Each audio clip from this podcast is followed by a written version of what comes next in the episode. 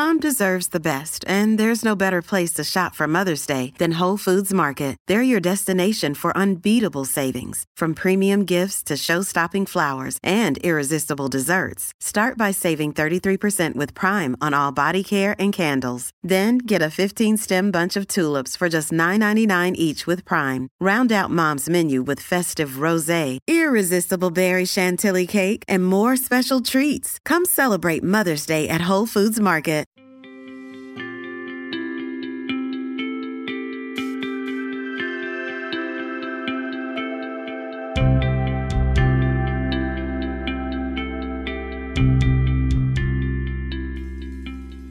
Hello, listeners, and welcome to the Sailing and Cruising the East Coast of the United States podcast. I'm Bela Musitz. And I'm Mike Wasserman. This is our podcast about sailing and cruising on the East Coast of the United States. But today, we have a very, very different podcast topic for you. Uh, so, if you've been listening to the podcast, you know that Mike and I like to, like to try new things. And, well, this one is way out there. It's not about sailing at all. It's actually about the experience of losing my 95 year old mother and how it completely changed my view of death and dying. I went from fearing it and trying to ignore it to embracing the experience. And Bela, this is the beauty of podcasting. If this isn't of interest to you, it's fine to skip it, right? And and and go on with the rest of your day. But as part of you and I talking about this, you know, I thought this was a really cool idea to just do an episode on this and kind of what you went through. That it might be really helpful for some of our listeners. Um, one of the things about getting older um, is that you gain more experience at dealing with people you love dying. And I guess I've lost my father and my father in law in the past few years. So although I never like to say I know what you're feeling, Bela, as you go through the loss, um, because I, I don't know what you're feeling, and I but I do know it can be difficult, very difficult for for many people. Um, my perception is that everyone deals with death and dying differently, and Second, it's not easy to lose someone you love, even when they've been very sick or they've been in pain or they're very old. It's still a hard process. I've seen those things happen, and I know that it's not, um, it's not, it's still not easy. Um, and I know that every situation is different. Um, and then third, I think not only is it hard to lose somebody that you love, but a lot of people struggle with how to support somebody close to them who loses somebody. And I think that's really important. Is even if it's not me, if I'm young and I haven't lost anybody, I'm going to know people that have lost people. And that's why I think having this conversation might be helpful to everybody. So in my case, I think one of the ways I can support you as you uh, go through this process um, is ask you if you want to talk about losing your mom. So Bela, I'll start this way. Hey, I'm sorry to hear that you lost your mom. Do you want to talk a bit about your mom and how you're feeling? Yeah, and I and I think I agree with you, Mike. It is very helpful. I have found it to be uh, very comforting to find an individual or two that I can share this experience with. And, you know, that's, as they say, I guess that's part of the process. And um, it's been great having you, uh, you know, uh, listening as, as I've worked through this. So, a little bit of background, and I think this is a good place to start, right? Uh, uh so, a, a little bit of background about my family and growing up and stuff. So, you know, growing up, my family unit was my dad, my mom, my sister, and me. That was it all of our relatives were back in Hungary, and I never saw them. Uh, I really didn't have a relationship with them because I, I, we immigrated to this country when I was uh, just over three years old. So I really don't have any memories of any of my relatives. And, um, you know, they were still behind the Iron Curtain. We sort of escaped from a, a, a country behind the Iron Curtain, so there was no going back to visit. And uh, so whenever someone did pass away, it was fundamentally a phone call or a letter that we received that you know my my father's brother passed away or my father's or my grandparents passed away or one of them passed away right so there really wasn't much else and and that was sort of my experience uh, in in sort of uh, death of relatives or people that you know certainly it, it, I could see how it impacted my mom and dad because they knew those folks for a long time and they were close to them uh, and then I think it was about 12 years ago, my father passed away. Uh, it was kind of suddenly, and uh, I got a phone call from my mom. Uh, I lived in upstate New York at that time. Uh, my parents lived down in North Carolina. and she said, you know, uh, Dad passed away, and uh, you know, so that was my, my whole sort of context of of people passing was receiving a phone call, and even though I was very close to my parents, uh, we had lived in different states for 25 years almost, so we didn't see each other a lot, two or three times a year. They were not they were not uh, built in to my daily life and my daily life patterns. Uh, so I think you know that was sort of interesting. Uh, and five years ago, um, when my mom was 90, uh, you know the house became too much for her, so she sold her house in North Carolina, uh, and she moved up north here, up to New York State, uh, where I live, and we got her an apartment up here, very close to me, five minute drive away. And she wanted to be closer to family, uh, especially the grandkids and the great grandchildren, right? So at this point in time, she had grandkids and great grandchildren. And since she was so close, I, I, would I would see her like several times a week. And you know, I would say that in the last five years, I saw my mom three or four times every week, talked to her every night on the phone, and we became much closer than we were the previous 25 years, where we, you know, saw each other just a few times a year.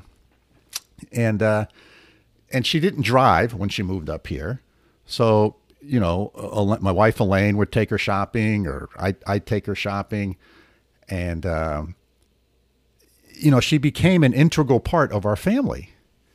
Uh, which is interesting, right? Because your parent wasn't for a while, right? Because you sort of move away, and and that's just how life is. It's not like many many families were, you know, hundred years ago, where everyone lived in the same house, and uh, so she became an integral part of the family.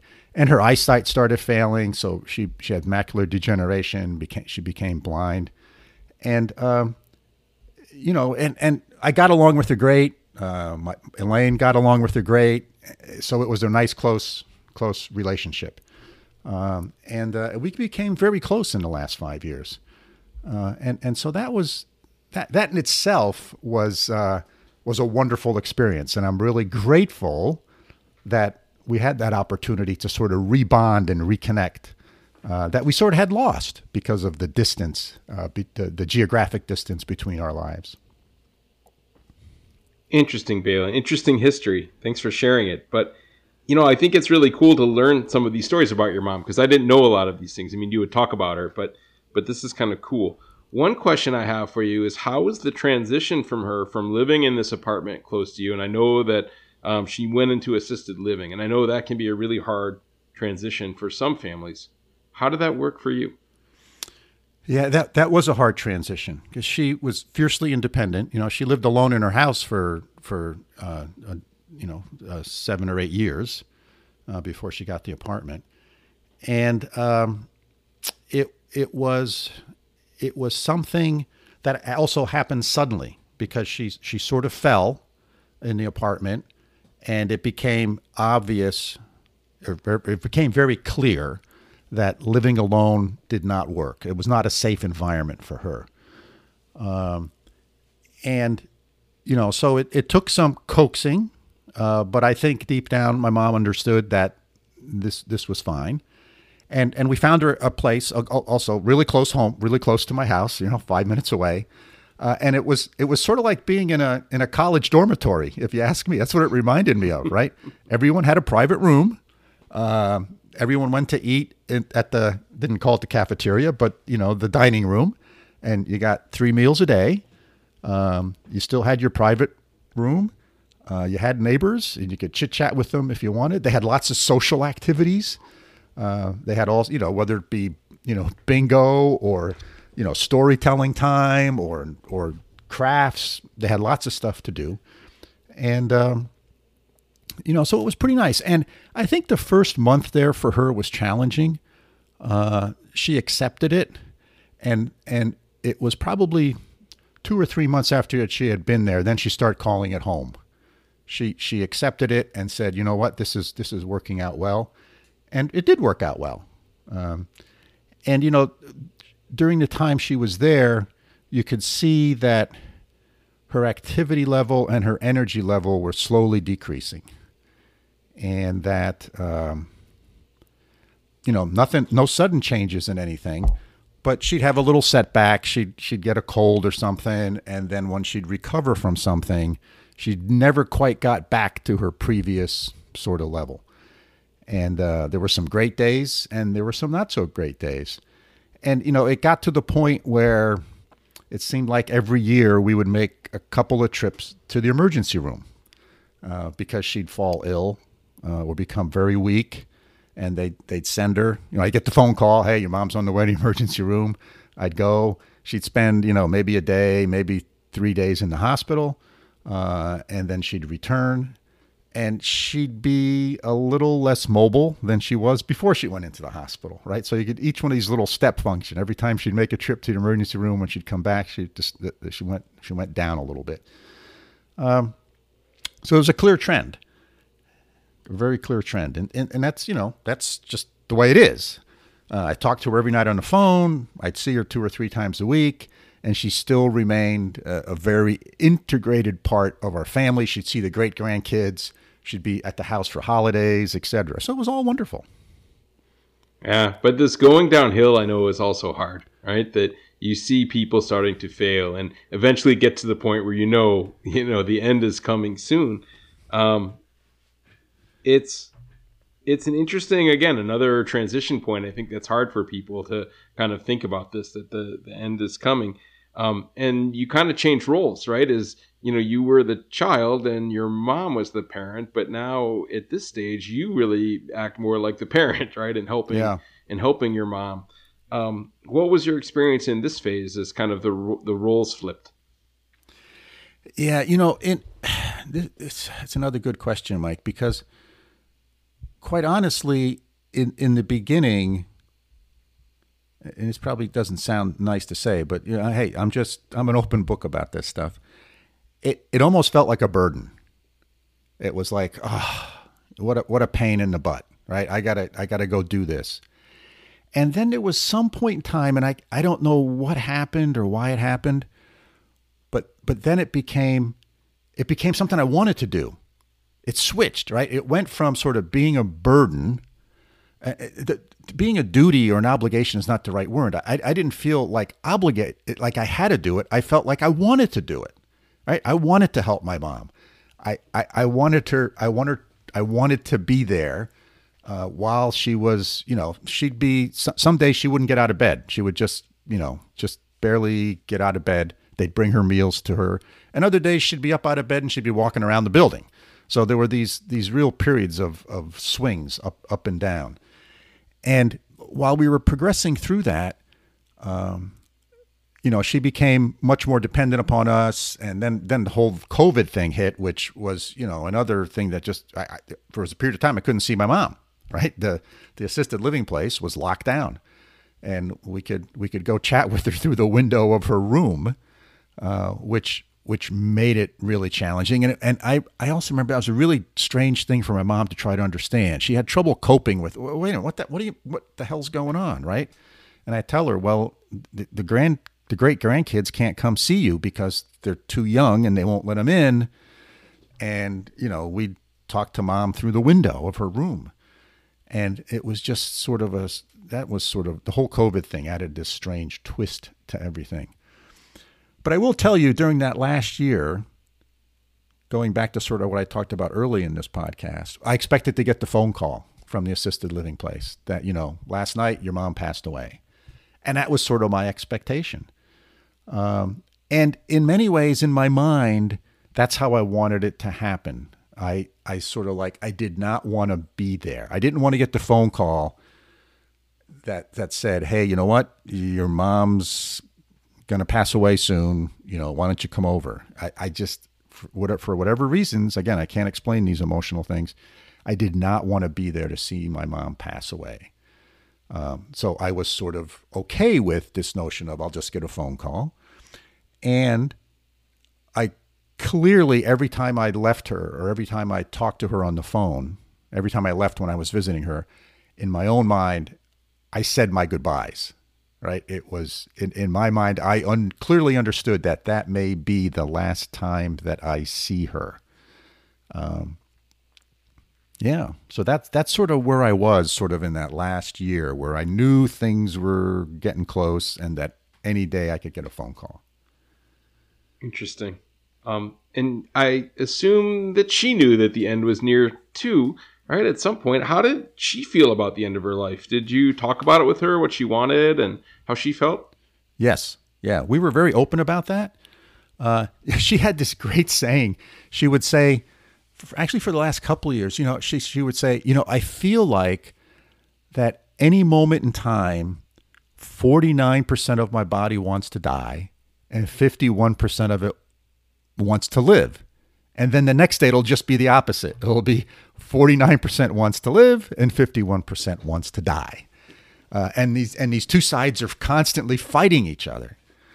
Uh, but we talked about we talked about what she wanted, what her wishes were. You know, she said she was very clear. She does not want any surgery. She does not want to be sustained. She does not want any of those things. And and she would often say, you know, I just I just hope I go to sleep one night and I don't wake up. You know, that that's kind of what she wanted. Um, and and so we had talked about that. We talked about what she wanted for, you know, any types of services, all that kind of stuff. And her and her and I were open with each other about that. She was consistent about it. So we had all the legal stuff in place. So I was her healthcare proxy. She had a living will you know, she had do not resuscitate, do not intubate orders in place, all those types of things, so that when something does happen, people don't do things that you don't want them to do. Um, so yeah, so that was that was actually it. It was okay to talk about that, and it, it wasn't emotional. My mom was clear about it, which which made it good. She wasn't like, "Oh, you decide what to do," right? She didn't put it. She didn't put that burden on me. She said, "Here's what I want." And I found that to be very, very helpful. And it's and it's something I hope I remember when I get to that point that I say that to my kids to say, "Hey, here's what I want," and I just want to be clear about it. You know. So Bela, we need you need to have that conversation now with them because you never know um, when you're like you were lucky. Your mom's mental faculties were clear, right? She was clear uh, at the end. But not everybody is so fortunate, or she could speak. Um, not everybody is so fortunate. So that's probably a good takeaway from this. It's not tomorrow or next week, but you should probably think about really clarifying that if you haven't already with your family. Um, to take what you learned from what you just told me, right, about your relationship with your mom, and making sure that that gift you give that gift to your to your kids and your wife, yeah. right? Because she really yeah. gave you a gift there. That's right. Of being of not making it your your burden. Right. That's one That's of the right. most amazing gifts uh, I think a parent can give a child. Yeah. Yep.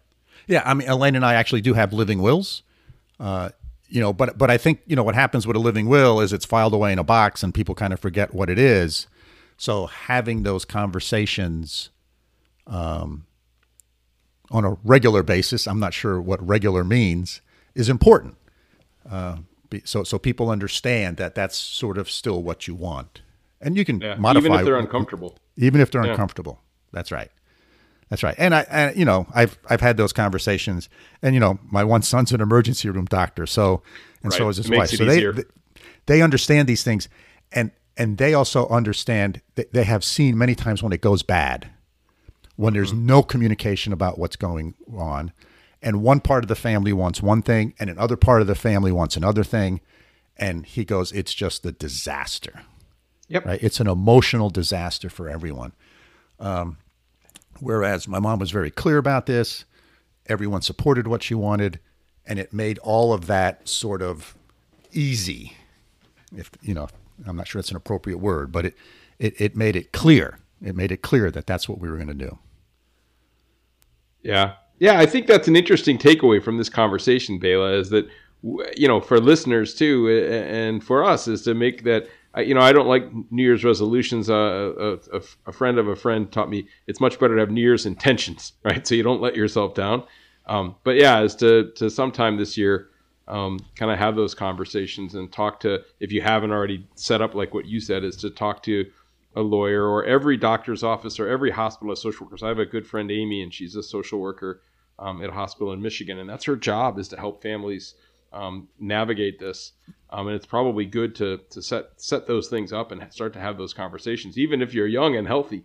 Um, my experience with my parents is you just don't know when they're going to kind of lose their cognitive ability or lose their ability to communicate. I've had both happen. So yeah. that's kind of a cool takeaway. But let's go back to your mom's story. Um, what were the tell me about the last few days of her life. I mean, I think that's kind of where we're at at this point. You knew the end yeah. was coming. You'd had these conversations. What happened? Yeah. So uh, on a Saturday morning, seven thirty ish, the phone rang. The phone normally doesn't ring on a Saturday mor- or any morning at seven thirty, right? So I knew it was something, and it was the assisted living place. And they said that you know this morning when I checked on my mom, um, it, she had signs and symptoms of a stroke. Uh, she had slurred speech, face was drooping on one side. So those are kind of clear signs of a stroke. So she was on her way to the hospital. Um, so I went to the emergency room to meet her there. And, uh, you know, this is also COVID still going on. So you can't go see people in the emergency room. But they're also very compassionate people who work in hospitals. And, you know, so I called up and I said, look, English is a second language for my mom. She's legally blind. I'm her healthcare proxy. And they said, yes, no problem. You can come in. So, you know, just because they have a rule at a hospital, uh, and I found here again being pleasant about it to the person you're talking to, not demanding anything, sort of asking permission, worked very well uh, in this situation. So I was there in the emergency room, saw her, you know, her, her speech was clearly slurred. It's hard to understand her. Um, they ran some tests, did the CT scans, MRIs, all that kind of stuff. And they clearly showed she had a minor stroke. And it looked like the biggest impact was with her speech and her ability to swallow. Uh, so those were kind of the two big deficits that were sort of there. Uh, it didn't look like there was anything else, but you know you never know for sure. But that was the, the sort of the two big deficits. Uh, so they admitted her to the hospital, and after about a day, uh, it became pretty clear she was not going to leave the hospital. Or if she was going to leave the hospital, she'd be going to a, a, a nursing home. Uh, so they actually moved her uh, to a wing of the hospital where they they deal with very very sick individuals. So not intensive care, uh, but sort of people who are, you know, in the last period of their life. And, and, and the nurses and the doctors there, uh, and the technicians, everybody sort of specialize in this stuff. And here again, in, in the hospital, you know, I'd go visit her, I'd spend a fair amount of time with her. In my own mind, early on in this process, I was I was still thinking about this notion of, you know, I just get a phone call in the morning or in the afternoon when I'm not there, say, hey, your mom passed away. And I didn't want to be there. And again, every time I left the hospital, I, I sort of said my goodbyes. And, and I realized that might be the last time I see her. Um, so yeah, so that's that's sort of you know that first few days. That's that's what that was like. Interesting. And I know this feeling of just not wanting to be there, just wanting it to be quick and quiet and right, a phone call is fine, but um but it doesn't always work that way, right? What happened next? Yeah. You know, it, it, I, I even considered saying something to the nurses there that, you know, if you know that it's getting close, don't call me. You know, I don't I don't want to be here. I mean, it was like I mean, I, I didn't say anything, but I came really close Actually, I talked to Andy, my son, about that. That my my emergency room doctor's son about it, and he said, mm, "Don't say anything, Dad. It'll it'll work out." You know, and I think he's seen enough of this to know he, he was very helpful in sort of helping guide me through this as well.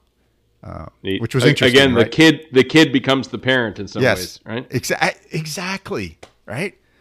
And and so that was that was very helpful. And I, you know, he he really had he shared a couple of insights along this process, and and they were actually they were actually here while my mom was in the hospital. Uh, they happened to be visiting at the time, and uh, so he got to see her as well, and and uh, which was which was fortunate. Um, but anyway, I thought about t- saying something to the nurses. Hey, don't call me. Just call me that she's passed. Um, but I didn't. And I'll tell you, the, the doctors and nurses on this wing of the hospital were super, right? Not only did they know how to make a patient comfortable, which is sort of she's in comfort care, right? They, they, they know she's going to pass away.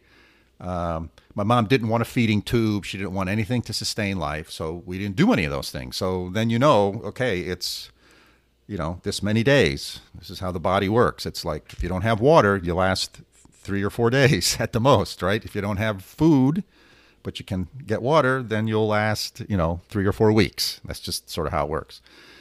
Um, but not only did the nurses and doctors on this wing know how to make my mom comfortable and do all the things that she needed, uh, but they also really were very, very helpful in helping the family deal with this, right? And me deal with it. They they sort of guided me through this process uh, in a very compassionate way, and and it, it was it was just remarkable to me. You could tell that these people were here not only because they were very knowledgeable about what was going to happen and how it was going to happen for the for the most part, but also because they were compassionate people right? If you think about it, people who work on this wing, right, they have a special gift too because they're dealing with this on a daily basis. Yeah. Yeah, the whole hospice process and comfort care. I mean, these, you know, in this times especially, it's important to appreciate. I think the people who are working hard in the yeah. healthcare system and overworked and overburdened. But yeah, these people that help with end of life are just amazing. It really is something special and and rare and, and should be valued and appreciated. Um, so, how did you spend your time with her during the last few days? Yeah, you know, so I spent a lot of time in the hospital. My sister was here also.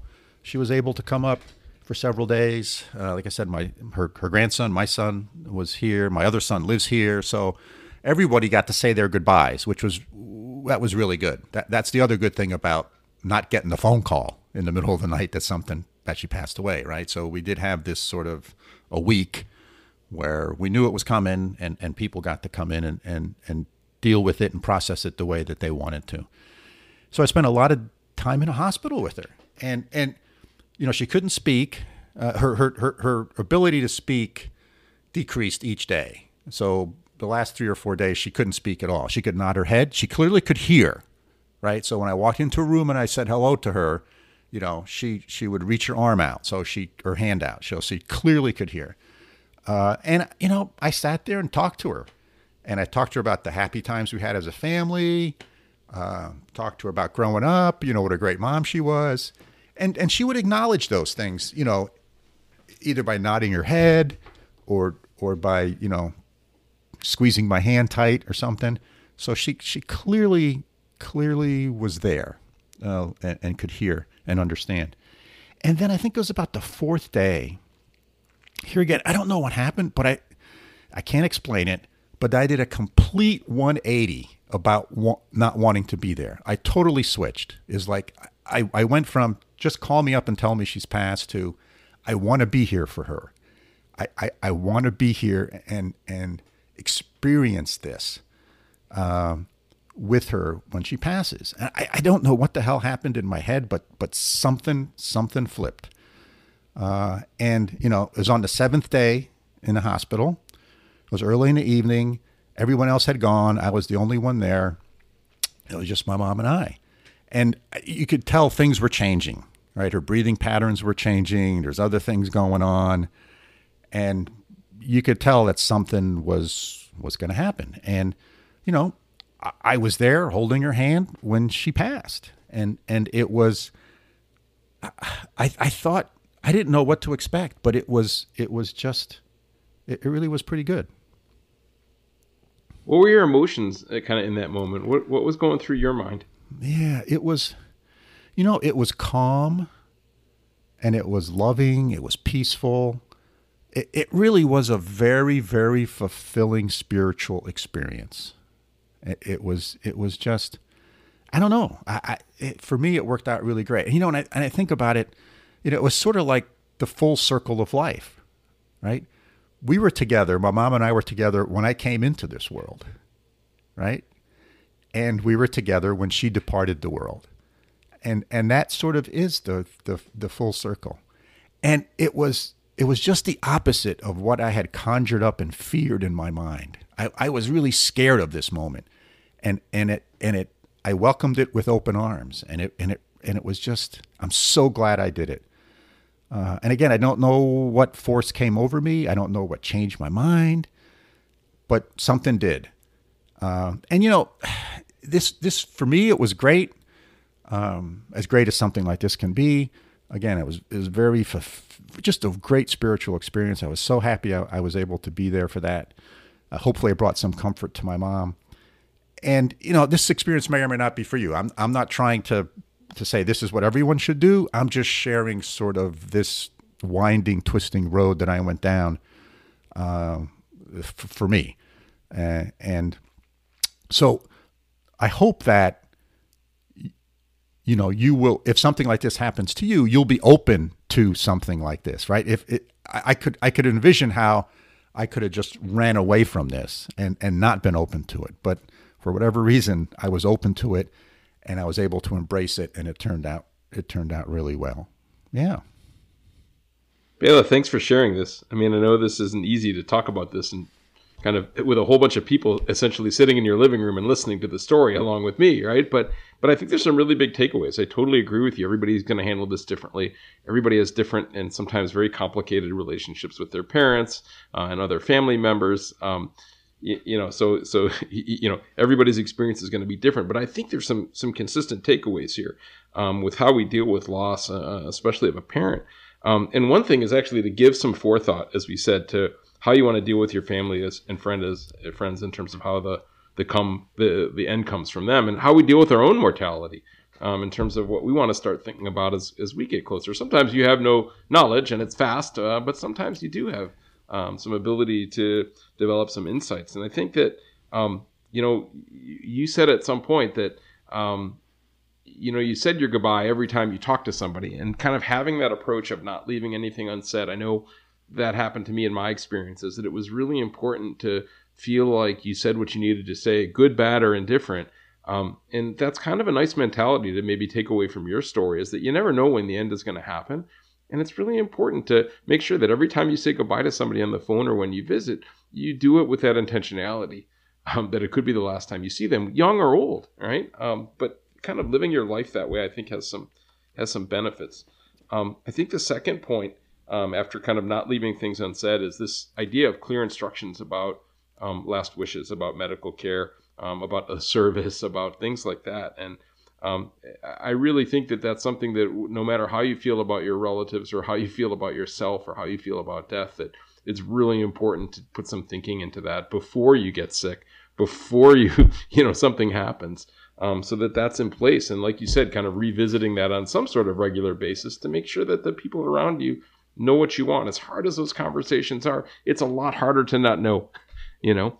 Um, so that really is a gift that your mom gave you, um, and I hope that that's uh, something that um, people can take away from this. And then I think the last thing is you're right is keep an open mind.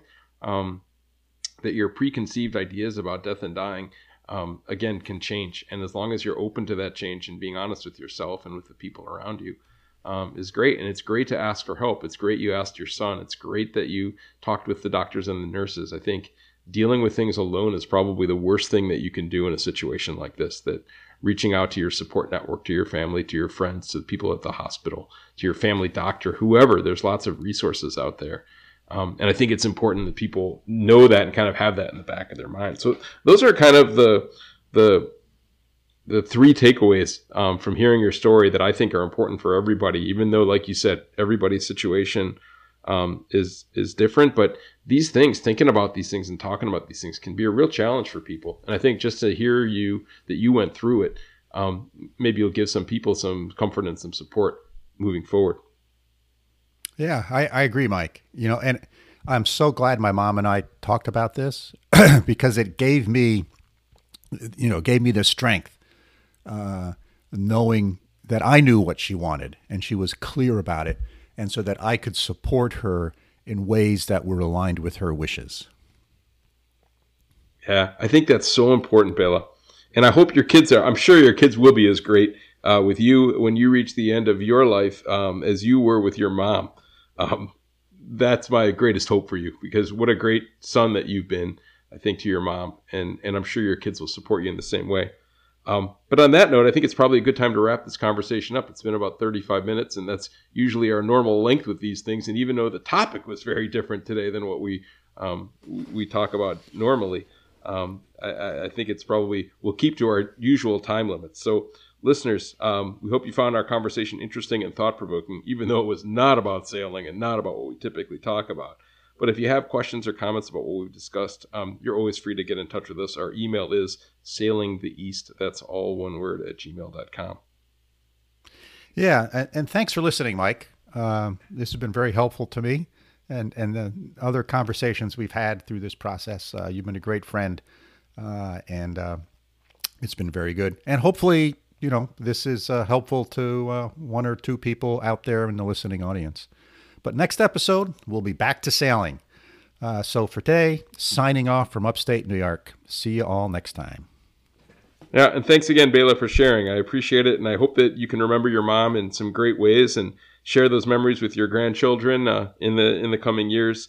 Um, so thanks, Bela. All right, everybody, see you next time for our next episode.